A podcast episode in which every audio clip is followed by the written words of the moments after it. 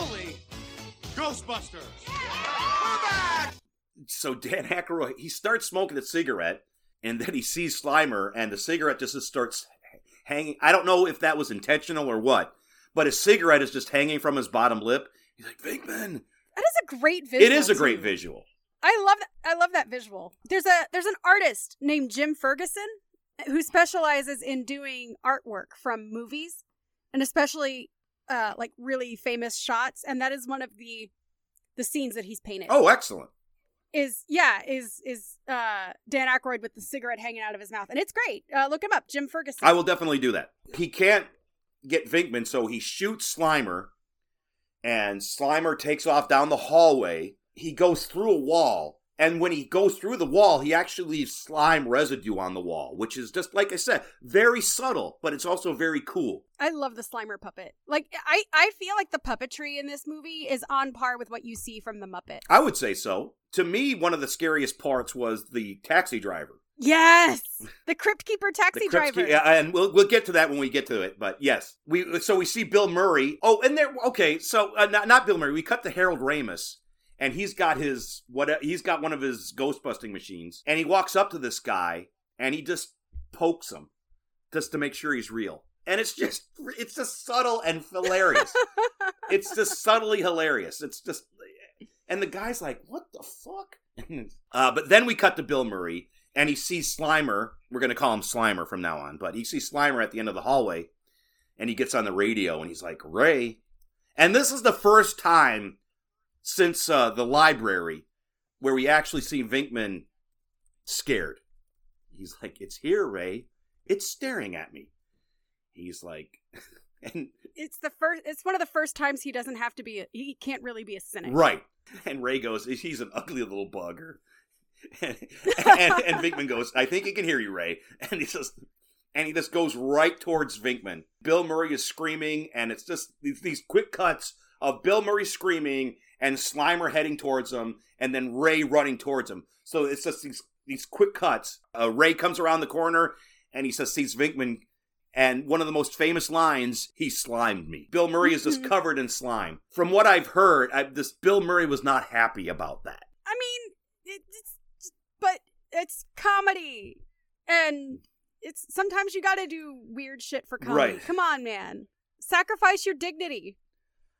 I don't think it was dignity. It was about. I, I just don't think he liked, you know, the just the phys- physically being covered in slime. Well, sometimes you have to suffer for your art, Bill Murray. You can't make other people suffer. Egon calls him on the radio, and he's like, "Oh, great! You know, Vinkman's covered in slime, and he's always thinking." Egon's like, "Great, save me a sample." Slimer's down here in the in the ballroom. Even though he's co- he's contacting them to let them know that they have the ghost trapped in a ballroom, he's like, "Yeah, get me a sample." It's just little stuff like that. It's little like that's exactly what his character would have done and said. I wonder how much of that was Ramis and how much of that was uh, Aykroyd too. Just thinking of of, I- I feel like the big ideas and the broader things are are the Aykroyd, and then the really tight details are Ramis. But I could be No, wrong. I, I would I would probably go with what you what you just said. yeah, I, I play that game a lot with Monty Python. Oh yeah, Who who, wrote who what? wrote what? Yes. Monty Python, if it ever has a list, it's it was Cleese and Chapman. You know, like the Dead Parrot and and the Cheese Shop. That was always that was always them. They always liked lists. Oh yeah. Yeah, oh yeah. And then anything I think it was John Cleese that said anything that starts with a panorama of a beautiful uh like field or or something was usually Palin and Right. Jones. And any musical stuff was And, Idle. yeah, musical stuff was Idle. but I still like to play that game. But oh, so then they head down, and they're in the ballroom, and they're being professional. It's like, please keep your people out. We know what we're doing, and they close the ballroom doors, and they peek in, and they see Slimer like heading around the chandelier. So they all go in. So here's the part. Well, they they shoot Slimer, and then the the chandelier comes down and crushes a table. I don't know why. Me and my friend. This is the line that we that we quote the most. Me and my friends. It's like he shoots the chandelier, it comes crashing down on you the have table. friends? Yes, a friend. And he goes, Oh, that was You me. have friend singular? yes, one friend. It's like, That was me. I did that. That was my fault. And I just, for some reason, that's the line we quote the most out of this movie. You know, they move furniture around, they set the trap. Oh, and this is where we learn not to cross the streams. Don't cross the Yes. streams. Egon tells us why, and it's it, once again it's technical babble, but we just know that it's bad. Once again, Bill Murray's like, "Okay, Egon, nice safety tip, thanks." Well, yeah, because you've gotta you've gotta have it as the uh, the the um Chekhov's gun because if you don't mention it later on, everyone's gonna be like, "What the hell? Where did this come from?" Or Chekhov's streams, as you will. Ah, Chekhov's streams. Hey. Hey! Pew, pew, pew, pew. They clear a path for the trap. They they get Slimer in their streams. I don't know why I find this is one of the funniest lines to me. Ray puts the trap down. He's like, "Whatever you do, don't look into the trap." And he opens it, and Egon goes, "I looked at the trap, Ray." I don't know why. That is, Because it's it is funny. funny. It's also funny that nothing, Nothing happened. happened, Like that's yes. that's the comedy of it because you kind of expect it to, and sometimes subverted expectations are funny. You were probably expecting a stream of slime to squirt Uh, up into his eyeball or something, and it didn't Nothing happen. happened. And that's Nothing funny. Sub- happened. yeah, subverted expectations is hilarious. They pull Slimer into the trap, and it works. And once again, it's like, "Well, that wasn't too tough." And and Egon just looks around at the room they've just destroyed. And then they walk out, and they're carrying the trap, and it's smoking. And this is where we get Peter, and this is where they need Peter because Peter is he's going to get him paid. Right, because the rest are just gonna forget. Yeah, the rest won't. The rest wouldn't push it. I almost feel like Ray would forget. Ray would just be like, "Oh, that was fun." Right, Ray would forget, And and, then walk off. Egon would probably let himself get lowballed, but not Yeah. Bill Murray. This is the first time I noticed it watching this time. He, uh, Bill Murray goes, now for entrapment, it's going to cost you, and you see Egon put up four fingers very subtly, and Bill Murray goes four grand, and I never noticed that before. Egon, Me it's. Egon quoting the price and Vinkman telling him what it is. It ends up being Yeah, because Egon's not gonna push it because he's not. That's not his personality. Not- That's not his style. he's yeah he's gonna feel too too aggressive even if it's even if asking for his you know money is a good thing ends up being five thousand dollars. The guy who called him is going to refuse to pay. He's like, "No worries, we'll just put the ghost back." He's like, he's like, "No, no, no. Okay, we'll pay it. Just take it out of here." And and so they leave, and now we get the montage, the Ghostbusters montage of them becoming more and more famous. You see them; they're running around the city. Uh, there, you know, there's like local New York celebrities uh, talking about them. They're on the cover of Time magazine. So this is the establishing montage of them getting more and more famous. Sigourney Weaver sees them on television, and she's smiling. We cut back to the Ghostbusters headquarters, and I, this had to be a totally improvised scene between him and between Dan and Bill because they're walking in. Oh no! Uh, this is Ernie Hudson. Ernie Hudson. Finally, we get to talk about ernie Yes, hudson Er- finally finally finally Ernie Hudson shows up with a paper, and they put an ad in the paper. They're looking for help. Janine is interviewing him. Do you believe in ghosts, specter? You know, in her voice. Do you believe in ghosts, specters, ghouls? It's like, if it's a steady paycheck, I'll believe in anything. So, what do you want to say about Ernie Hudson? who is i he okay a he is the audience surrogate point of view character b i don't think he gets nearly as much credit for ghostbusters as the other three and he damn well should because he the the magic really happens once he shows up because he a gives you the audience point of view character. B he is the he's the straight man. He's the only straight man. Venkman is not the straight man. He's a little more cynical but he's still like an amoral scientist. Character ernie hudson is is exactly what this movie needs and needed and i do not think he gets sufficient credit for it because um i don't think just in general people who excel at straight man roles get the the love they deserve. And i'm sure there's some racism in there too. But like just he's phenomenal. And his the, the movie lives and dies on him being there for this. And, and i just think he i wish he had shown up sooner. Okay. because he is that that he, he is exactly what the alchemy needed to continue. There is a we there is a reason he didn't show up sooner. Oh why is that The rumor is that role was supposed to be for Eddie Murphy. Eddie Murphy was supposed to have that role. You know, I I love Eddie Murphy, but in hindsight, I do think that Ernie Hudson was the better fit. I, I 100% agree. But it was supposed to be for Eddie Murphy. So the part of Winston was bigger. So when Ernie got the script, he the, the role of Winston was bigger. The originally it was bigger because the role was supposed to be for Eddie Murphy. So they wanted to give Eddie Murphy more screen time. Screen time. Gotcha. Eddie Murphy had to drop out of this to star in Beverly Hills Cop. Once he dropped out, the role of Winston got cut down. Ernie Hudson was happy And to have the movie. bad. However, he was not happy that the role of Winston got cut down. And I agree with him on that. I, I would have loved to see, I, and I think that Ernie Hudson has the chops to have played the bigger role. Also, I just think it's really sad that he auditioned to play Winston for the cartoon, and they told him that he didn't sound enough like Ernie Hudson. Like, no offense to Arsenio Hall. I love Arsenio Hall, but like, come on, guys. When you get the original actor, yeah.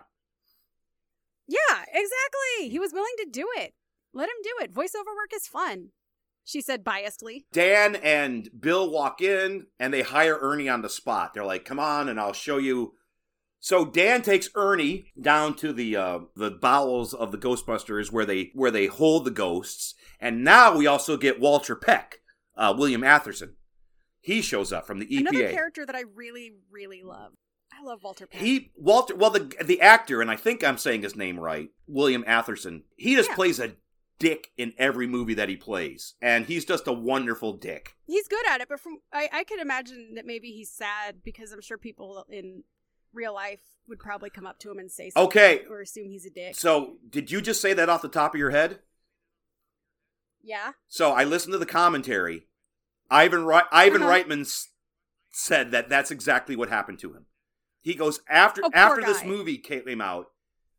He goes, I, he couldn't go anywhere in New York without somebody wanting to pick a fight with him. He was generally pissed. He goes, I can't go to a bar. Every time I, I- go to a bar, somebody wants to punch me in the face right after this movie came out. It's but to me, that would be credit to him. He did such a great job of playing an asshole that people wanted to beat him up in real Yeah, life. but at this yeah, but at the same time you want to leave the house and do things Right. sometimes. I, ag- Like, I agree. it. I agree. I get it. Come on, people. Like, it's just a movie. Fiction and reality are not the same. And I say this as somebody who is like, you know, a writer who has to constantly, you know, tell the difference between the two a lot. If I can do it, you can. Poor Yes. guy, but he was so he was great. so great. And so Bill, you know, uh, you know, Vinkman and Walter Peck go back and forth. Walter Peck thinks that there's they might be hurting the environment. Bill Murray is like, well, you need to if you if you want to look at this, you need a warrant. If you don't, I'm going to sue your ass. They go back and forth. Walter Peck eventually leaves. I mean, and he's not wrong to be worried about the environment. They are unlicensed nuclear accelerators. Like, that's a reason to be concerned. He is not wrong. However, he's he- He's- he's, a, yeah. a corporate weasel. If he would have approached this in a different way, probably would have worked itself out. Without But at the same time, he doesn't owe them well, no, he either. doesn't. He doesn't owe him He's anything. doing his job. Exactly. He's doing his job. So, you know, like I get it. I I might not if I worked for the EPA, I might not necessarily be the nicest. You're you have a really huge responsibility at the you know, you're trying to make sure that shit doesn't go extinct. like I get it. It's a stressful job. I might be an asshole, so I ca- I have some sympathy for the devil here. we cut downstairs, and Ray is explaining how they clean the traps, and this is where we get the Twinkie line. I'm worried, Ray. It's getting crowded in there, and all my recent data points to something big on the horizon. What do you mean, the big? Well, let's say this Twinkie represents the normal amount of psychokinetic energy in the New York area. According to this morning's sample, it would be a Twinkie 35 feet long, weighing approximately 600 pounds. That's a big Twinkie. We could be on the verge of a fourfold cross rip, a PKE surge of incredible, even dangerous proportions. We just had a visit from the Environmental Protection Agency. How's the grid holding up? It's not good. Tell them about the Twinkie. What about the Twinkie? They're talking about the amount of kinetic ghost activity, and he goes, the normal amount is this size of this Twinkie, but the one out there is like you know a Twinkie five times you know weighing 500 pounds. Dan and Winston are down there smoking. Winston just goes, "That's a big Twinkie," and he just blows smoke out through his nostrils. It looks really cool. Eh, yeah, and the the line delivery. The line delivery, so perfect delivering a line as silly as "That's a big Twinkie" and making it sound ominous and cool. He pulled it off. That's because Ernie Hudson is really good, and you need to respect him because he's so good. Ernie Hudson, Ernie Hudson deserves deserves to be like on the Mount Rushmore. My friend Kristen, who I did a psych podcast with, where Ernie Hudson was a guest on it, she Mhm. suggest wouldn't it be great if we could CGI Ernie Hudson's head on Bill Cosby's head? That way we could still watch the Cosby show. I love that idea. Just- Just I- take Cosby out and put Ernie in the Hudson show. And we I'm could okay still watch this. the Bill Cosby show with Ernie Hudson as Cliff Huxtable. I approve of this. Anything that and and you know what? Give Ernie Hudson all the money for it. I am into it. Because we talked about how shitty it is that these actors are not getting residuals anymore because nobody's rerunning the Cosby show anymore. yeah, I and this way Ernie Hudson And Ernie Hudson gets the money. Yep. And everybody gets residuals. And we're back to Ghostbusters. Like Bill Murray is like, how's everything holding up? We just got EPA. And once again, Ernie Hudson goes, tell him about the Twinkie. What about the Twinkie? And now we cut to the symphony. Uh, Dana Barrett, Sigourney Weaver's walking out with a fellow musician, and they're talking. And they see Bill Murray. She sees him walking around this fountain, and she walks over to him. And then they have they have a cute meet, I guess you would call it this. He's trying to impress her with what he knows about her case and she's like, "Well, what else do you have for me?" And he asks her out. She's resistant at first, but he he wears her down. He's like, "You think there's something wrong up here, but it's not." And he and he says that he respects her, and I think it's sincere, and I think she realizes that's like one of the first sincere things he said, and I think that impresses her. But then we know by the second movie that it doesn't last long. Right. And speaking of the second movie, the musician that she walked out with during the commentary, Harold Ramis goes, In my mind, that's the guy that she left Vinkman for in Ghostbusters 2. Yeah, I can- So that's I can see Um, that. And then he then leaves, he her, leaves her with yes. Oscar. So that was like, and and Ivan agreed with him. He goes, "Yes, I could see that guy being Sigourney Weaver's husband, the one that left her in Ghostbusters 2. Yeah, I can see that. Um, she agrees to a date, and, and Vinkman's happy. You see him, just, he's like, hey, I got a date with Sigourney Weaver. All right. Yeah, I, I would be pretty jazzed about that. and then do we, is it date night, or is there anything between that scene and date night? No, I don't think so. Sigourney Weaver's coming back to her apartment. It's the party night. Louis opens the door. She's like, "Are you coming to the party?" She's like, "No, I got a date." He, you know, and oh, and it's just just seeing Rick Moranis so crestfallen. You got a date? Yeah. All right, bring him along. Oh. And she's like, okay, maybe I'll stop. Because, because I will point out, Louis Tully is a genuine nice guy. Not nice guy in all caps. When he finds out that she has a date, he says, you know what? It's okay. Bring him along. He doesn't, he's sad, but he's not a jackass about it. No, And so I think Louis Tully is a is a good man. I'm going to put that out there. He he accepts that and accepts, you know, and still accepts the the date into his home. And I think that that says a lot about him as a person. You're a good man, Louis Tully.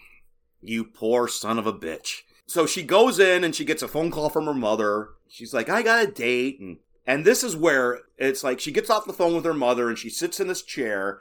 And it's once again, simple effect. It's just glowing light behind her kitchen door. And it's really eerie. And it's really simple to pull off. And then she just goes, oh shit. And these arms pop. And I remember in the movie theater, people jumped. These arms like pop out of her chair and grab her. Well, yeah.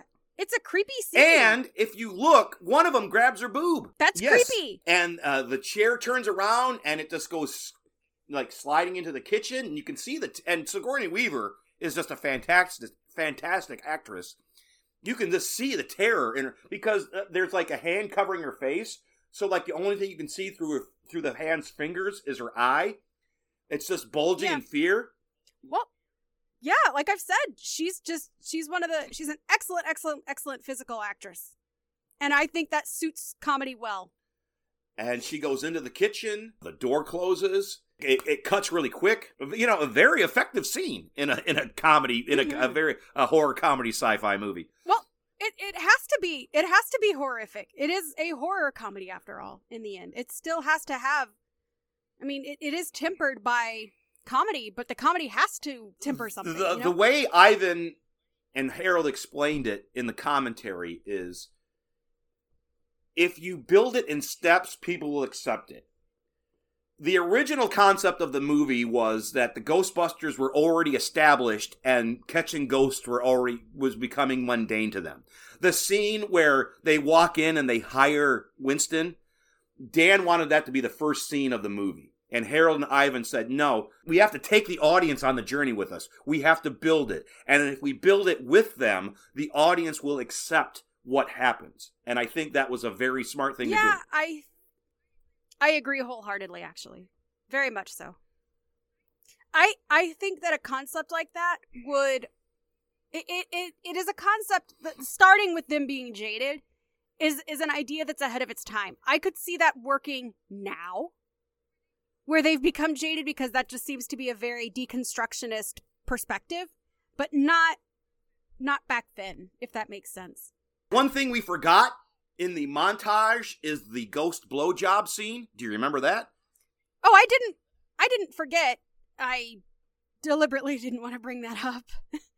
but for one thing, when I watched it as a kid, I had no idea what was going on. I, I didn't realize what was going on until I was much older. Um, if you ever see lists, they'll have lists of like a movie is great except for one scene. That usually ends up on that list. The blowjob scene in Ghostbusters. yeah, I I Because it wasn't I- I it was a total talk about it. you Like I said, it, this was this was an age inappropriate movie, but at the same time, I suppose my dad's logic was, well, she's not going to get it, and he was right. it wasn't originally a dream sequence. What, what happened was there was a sequence where they it was part of a, a whole sequence, and they cut the entire sequence except for that part, and they moved it into a dream sequence.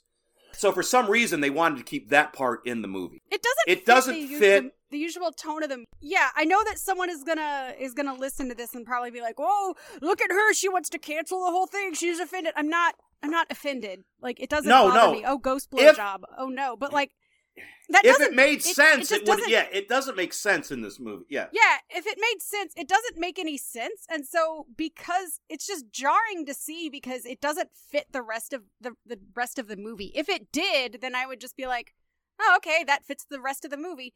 Maybe if it was Venkman having that dream, it would make a little more sense. But like I I just every time I watch it, I'm like, "Why is this here?" It just seems very edge lord.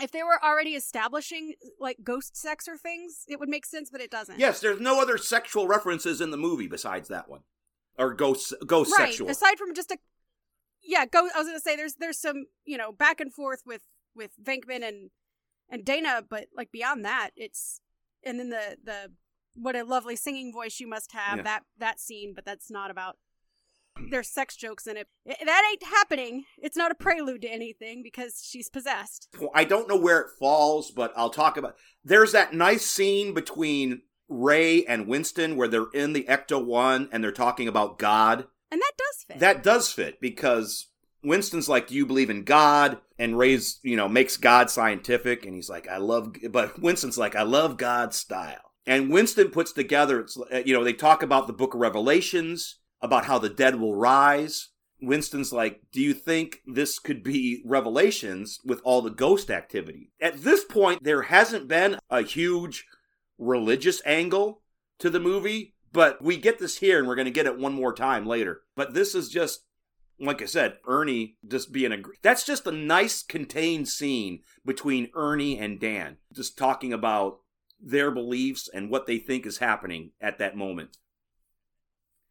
Yeah and they're so great they're so great We cut back to Louis's party, and speaking of giving somebody due, so there's this one long continuous scene of Rick Moranis going through all his guests in the party. It's one continuous take, and Ivan in the commentary said all of the dialogue was improvised by Rick Moranis.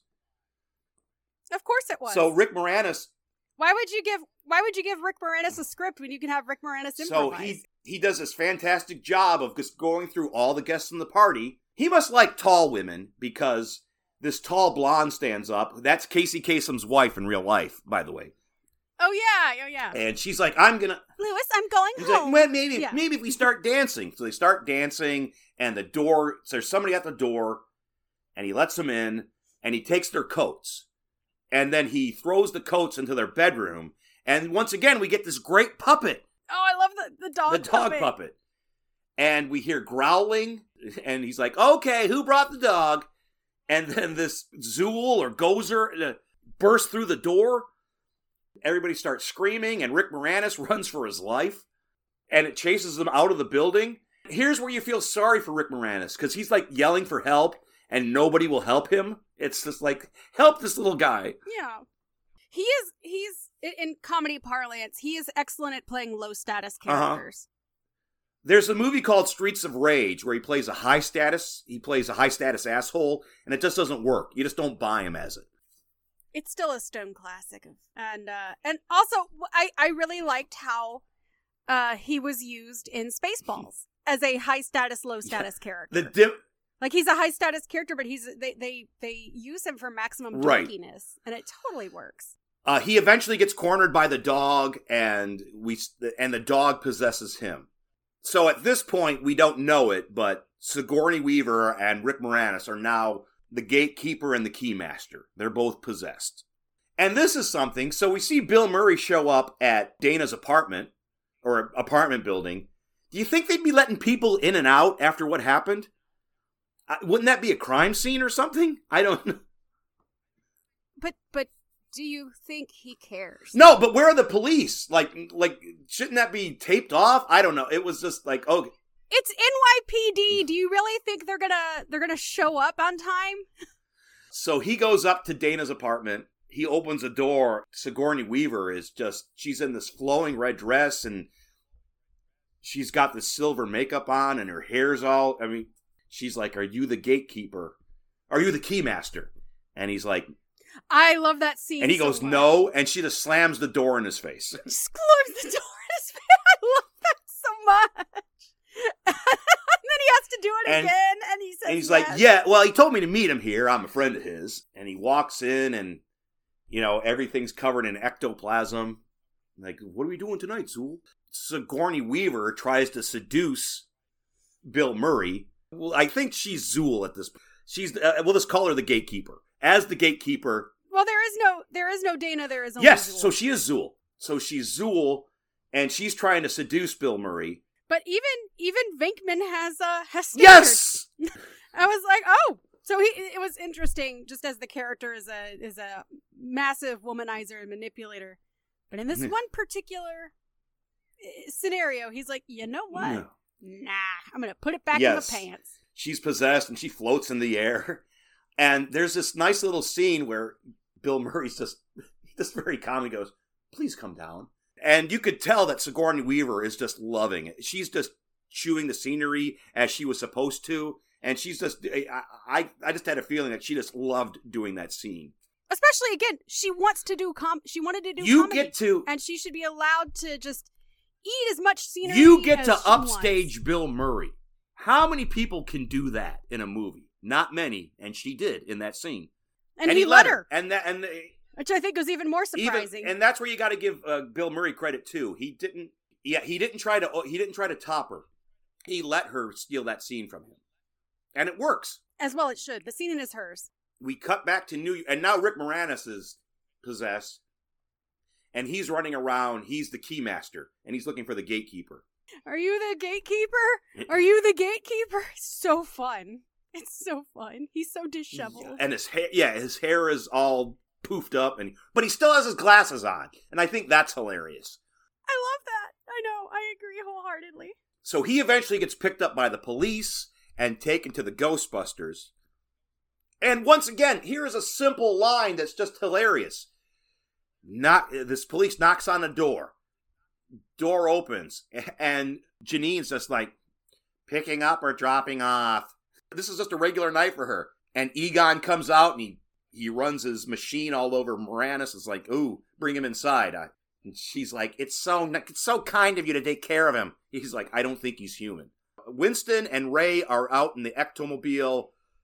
Vinkman is with Dana in her apartment, and and Rick Moranis is with Egon and uh, Janine at Ghostbusters headquarters. So that's where everybody's at at this point. Vinkman calls Egon and says that Dana is possessed by Zuul, the gatekeeper.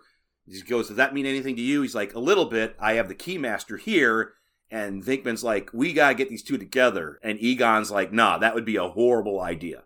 Do not do that. I can't take credit for this, but somebody pointed this out. I saw it. Vinkman has shot Dana up with, what was it, cortisone or something? I- I A don't tranquilizer. And somebody pointed out, why would Vinkman have that with him on a date? I feel like I feel like to some extent all of them when they go out do have something of a of a minor emergency and because they also didn't have their proton packs um with them either. So I I would I would buy it that they would have some kind of quick fix on them for things like this. So he sedated Dana, who's still possessed. So she's just lying in bed, like she's breathing really heavily and, and grunting. It's just like really off putting how she's just breathing in bed. And he leaves her to come back home. And at this point, now Walter Peck shows up with the with the police. Because that's where the police are instead of dealing with the building. There you See? go. And he has an order to shut it down. He has an EPA, you know, order from whatever, from up high. We're going to shut this place down. Which, in fairness, he doesn't. Yeah, he doesn't know what's going to happen. I, I mean, in his mind, he's still doing the right thing. I don't think Walter Peck is a villain. I think he's an antagonist, but I don't think he's a villain. I think he's an asshole, but I don't think he's a villain. No, he's he's not. A, I mean, and again, I might be an asshole if I worked for the EPA. I don't know. It's a stressful job. He says something later that I think taints his character a little, but we'll get to that. So they're all down in the bowels where all the machinery is, where the you know where the ghosts are kept. And Venkman, Peter, you know, Venkman shows up. Peck's like, shut it down. And, and Egon's like, don't shut it down.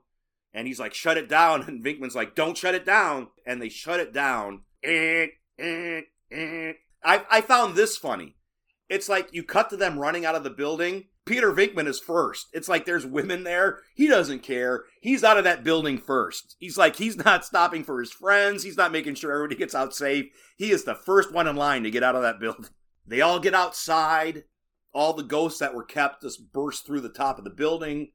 And then we get a montage of the ghosts taking over the city. Also, the explosion has woken Dana up. Now, her and uh, Rick Moranis have a mental, con- for some reason, they now have a mental connection. And Rick Moranis knows that she is the gatekeeper. So he wanders off to meet the gatekeeper. Dan and Ernie show up, and they all end up getting arrested. But there is a real funny scene where Egon finally loses it, where Walter Peck goes, This is all your fault. And Egon goes, Your mother! And he attacks him. Yeah. And it's great. And they all end up getting arrested, and they're all, and now they're in jail. I don't, and they're in jail looking at blueprints. I don't know how they could have gotten blueprints into the jail. That's just, and that's just a nitpick. But I, I- I think when you're thrown into jail, aren't you searched first? I don't know. I've never been in jail. Thank goodness. Last I checked, I haven't been in jail either. Probably, I would imagine you Yep. get searched. But at the same time, like some to some degree, you have to have suspension of Absolutely. I mean, in a movie yes. like this. So Yeah, if that's the yeah, it's, I can believe the ghosts, but I can't believe they got blueprints into the jail. I mean, they're scientists. Life uh finds a way. They basically say that the architect of the building, the building is just like a, a lightning rod for ghosts.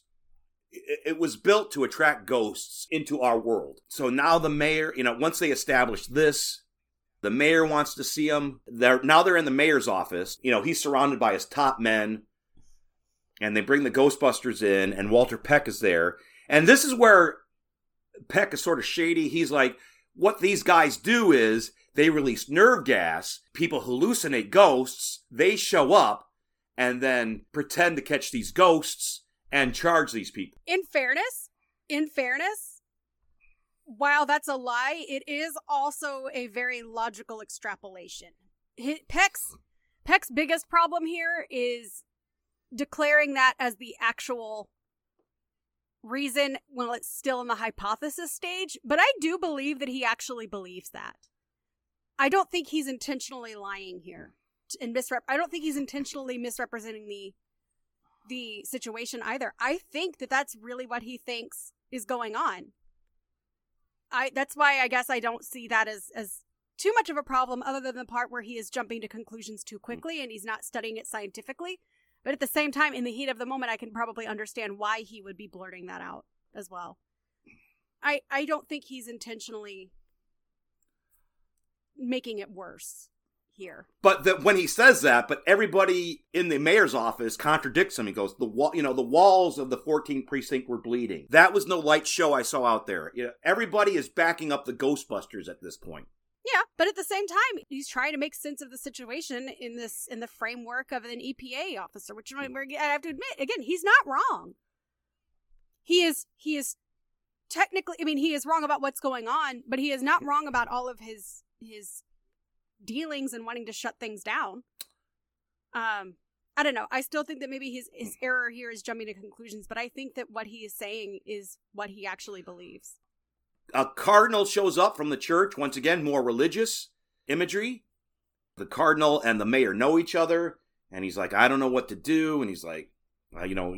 The, the cardinal's like, I can't speak for the church, but I think it's a, you know, I think it's an act of God. That's in line with that would be in line with Catholicism. Ray steps up and goes, Everything was going fine until Dickless here shut off the grid. And the mayor goes, Is that true? And Bill Murray's just deadpan. He goes, Yes, it's true. This man has no dick. Walter Peck just jumps him, and there's almost a fight. This the, the deadpan delivery of, Yes, it's true. This man has no dick. This man has no dick. Yeah, that was great delivery. Then we get all four of them. We're talking real Dan as Ray. He's like, we're talking about real end of time stuff here floods and locusts. And then Bill Murray. Dogs and cats living together. Mass hysteria! Well, you can believe Mr. Pecker. My name is Peck. Or you could accept the fact that this city is headed for a disaster of biblical proportion. What do you mean, biblical? What he means is Old Testament, Mr. Yes. Mayor. Real wrath of God type stuff. Exactly. Fire and brimstone coming down from the skies. Rivers and seas boiling. 40 years of darkness, earthquakes, volcanoes. The dead rising from the grave. Human sacrifice, dogs and cats living together, mass hysteria. Enough, I get the point. And I think that that was voted like the like the 68th greatest line in movie history. And I don't know if it was, they didn't say if it was ad libbed or in the script. I don't know which one it was, but it's a great line nevertheless. Bill convinces the mayor. He's like, why don't you let us try to help? If we don't help, we'll go to jail. But if we do help, you have saved the lives of millions of registered voters. And you can see the wheels turning in the mayor's mind. And Walter Peck steps up and says, You're not going to believe this shyster, are you? And and he's like, Get him out of here. And so so Walter Peck is basically gone for the rest of the movie. He we see him once more, and we'll get to that. But he's shuffled out of the office. The mayor's like, What do you need from us? And while all this is happening, Rick Moranis has made his way back to the building, up to Sigourney Weaver's apartment, and now they are together. So the keymaster and the gatekeeper are together. All of a sudden, these stairs appear in their building, and they walk hand in hand up those stairs. We cut to the Ghostbusters. They are outside the building now, and everybody is out there cheering. Did you know that they had trouble getting the name? Go- the Ghostbusters was the name of a of a of a television show in the seventies. Yeah, we talked about that in the in Right. the So in this scene, everybody is chanting Ghostbusters, Ghostbusters, Ghostbusters. Ivan Reitman said, Thank God we got the rights because he goes, I don't know how we would have fixed this. Everybody chant everybody chanting Ghostbusters. I don't, he goes, I don't know how we I would have mean, you fixed just it. get you just get a walla. You, you just get a walla. That's what walla is for. And speaking of practice, there's this great practical effect of right before they walk into the building, the the street behind them, this crush, you know, this crumbles and they all fall in. That's like a fantastic practical effect. I saw behind the scenes where you know it was on wheels, so they could like they could do the take over and over again. But a very nice practical effect. One of the funniest cuts in the movie happens is like the Ghostbusters are, you know, they're all cheering him walking into the building, and then they hard cut to them walking up the stairs, and they're out of breath because you know we think of our action heroes as these macho men, and here are these men just out of breath walking up these flight of stairs. Venkman says, "When we get to you know floor twenty, let me know I'm going to throw up." Yeah, also a great image. They get to floor 22. That was what her her apartment was on. Uh, so they walked up 22 flights of stairs. They walk into her apartment. It's all disheveled. The the walls have been blown out. They find the stairs that go up to the roof, I guess. And they go up there, and then they see Dana Barrett and, and Louis Tully.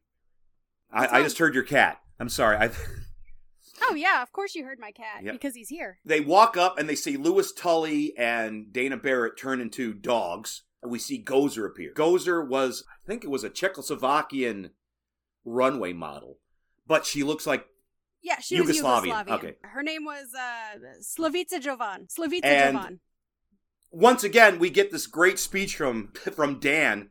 He walks up to her and just basically does move along, ma'am. He you know like the cops. It's Gozer. I thought Gozer was a man. It's whatever it wants to be. Well, whatever it is, it's got to get by us. Right. Go get her, Ray.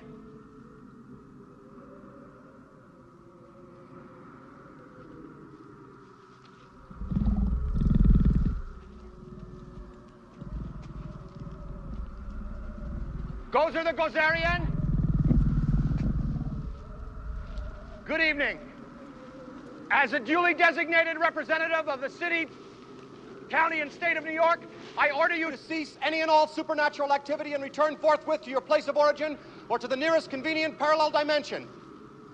That ought to do it. Thanks very much, Ray. Are you a god?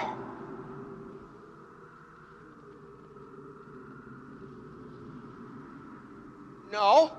Then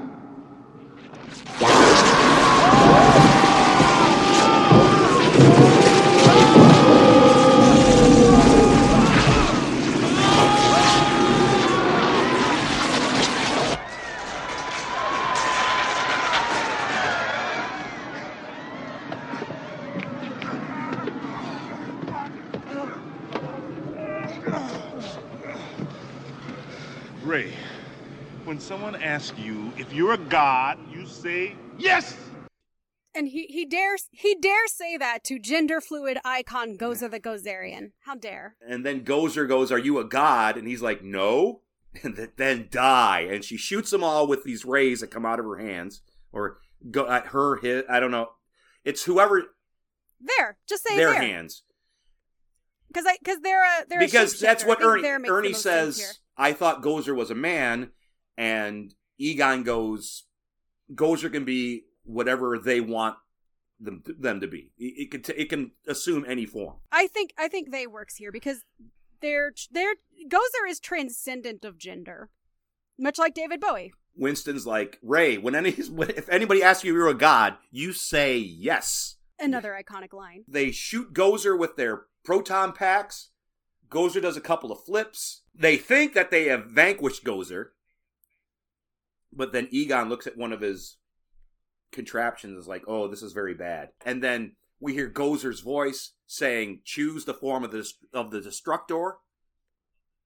And Bill Murray puts it together. Oh, whatever we think of is going to come and kill us. And he's like, "Everybody, clear their minds." And then Gozer goes, "The the form has been chosen." And Bill Murray's like, whoa, whoa, whoa, who chose it? And then we realize that Ray was thinking of the Stay Puft Marshmallow Man.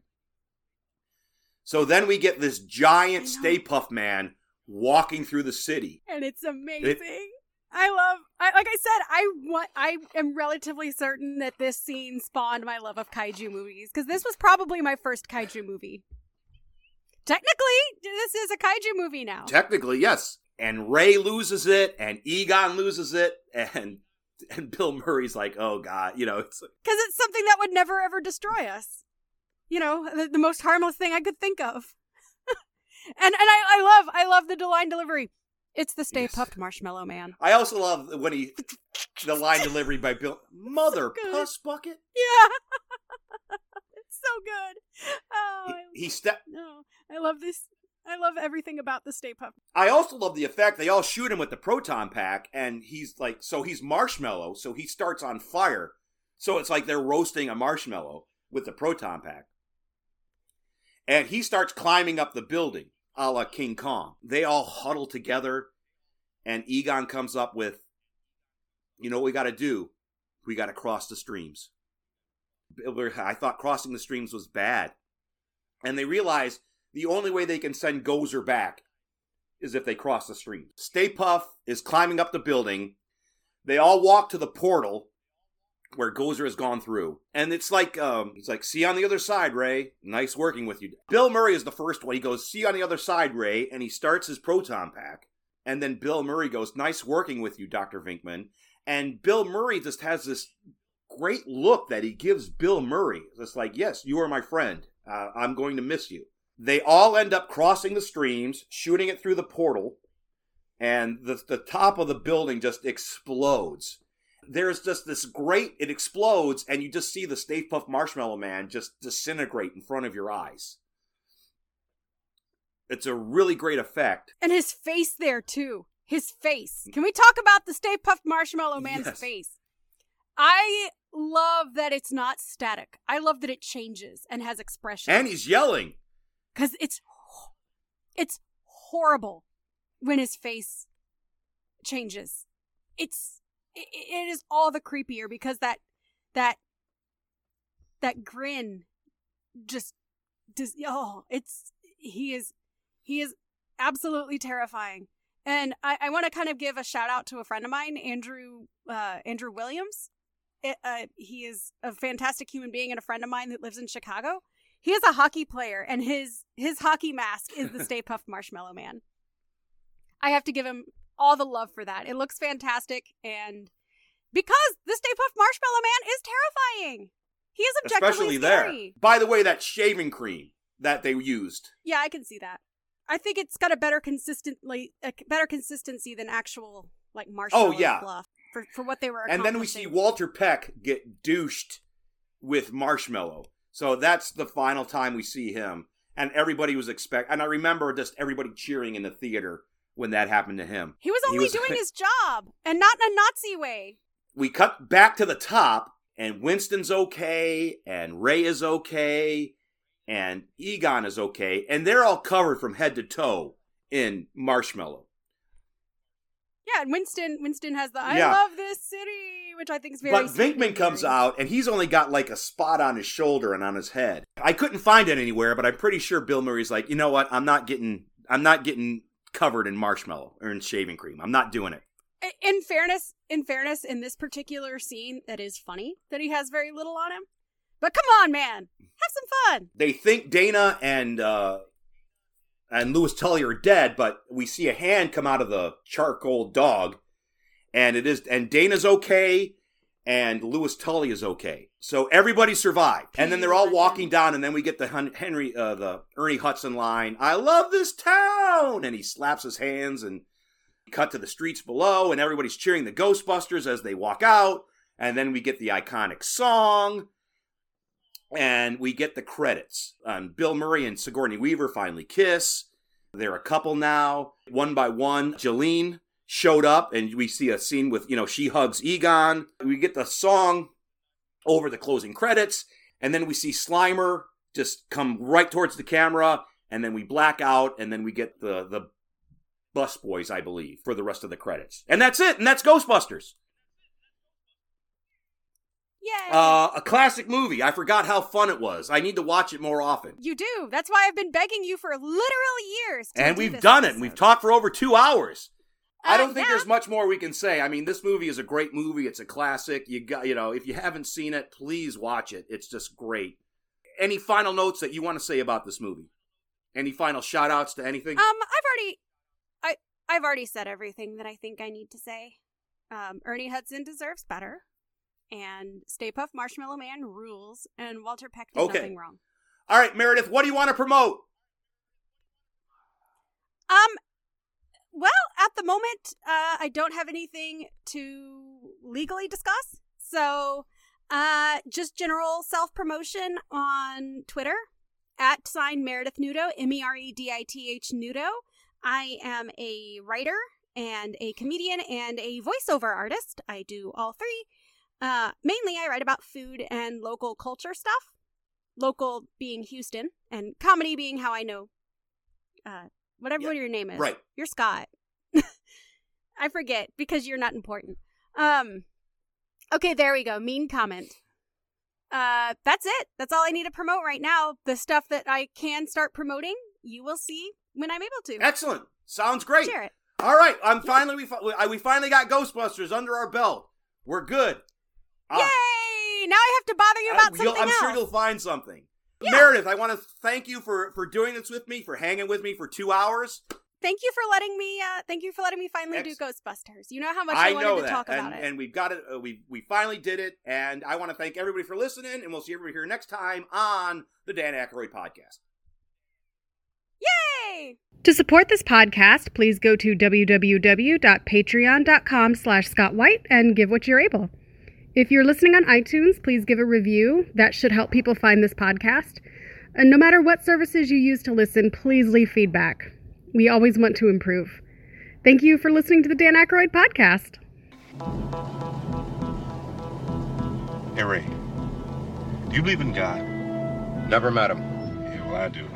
And I love Jesus' style, you know. This roof cap is made of a magnesium tungsten alloy. What are you so involved with then? These are the blueprints for the structural ironwork in Dana Barrett's apartment building, and they're very, very strange. Hey, Ray. Do you remember something in the Bible about the last days when the dead would rise from the grave? I remember Revelation 7:12. And I looked as he opened the sixth seal, and behold, there was a great earthquake, and the sun became as black as sackcloth, and the moon became as blood. And the seas boiled and the skies fell. Judgment Day. Judgment Day. Every ancient religion has its own myth about the end of the world. Myth.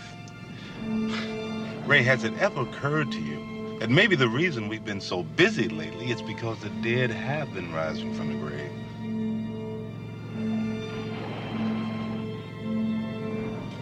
How about a little music? This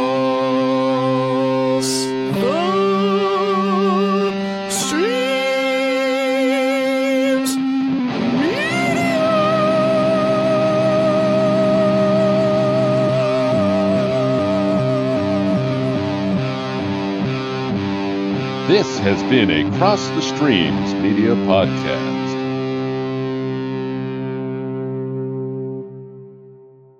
Hey, where's this Peck? I am Walter Peck, sir, and I'm prepared to make a full report. These men are consummate snowball artists. They use sense and nerve gases to induce hallucinations. People think they're seeing ghosts. And they call these bozos who conveniently show up to deal with the problem with a fake electronic light show. Everything was fine with our system until the power grid was shut off by Dickless here. They caused an explosion. Is this true? Yes, it's true. This man has no dick. Jesus! Hey, break it up! Break it up! All right, all right, all right. Well, that's what I heard.